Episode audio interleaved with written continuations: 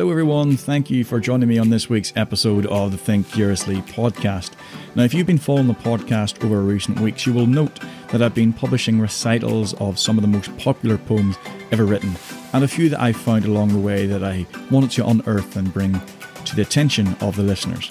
Now this process has inspired me to give it a go and to try my own poem. I'm not really one who can sit and do nothing if I've produced an episode of the podcast or I'm not coaching. That spare time, that free time in, in between, if I don't have my mind on a project, uh, I get bored and I walk around the house and I don't do anything constructive. So this is a nice project that I thought I would throw in there and uh, yeah, see where it takes me. So whilst doing my research, I came across a genre of poetry that I never knew had existed.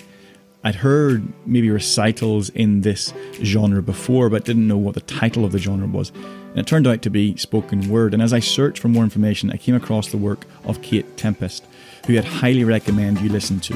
In particular, her thirteen Commandments, which you can find on her YouTube channel.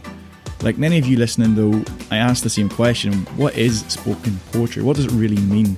Spoken word poetry is a form of poetry that doesn't have to rhyme, but certain parts can be rhymed to emphasize an image or give it lyrical quality.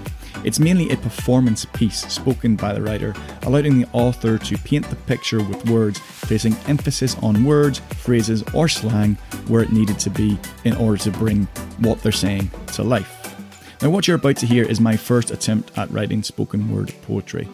I don't want to give too much away and ultimately would like you to draw your own interpretation from it, though its central tenet is founded on my views of conformity, how I feel we are born with the expectation to conform.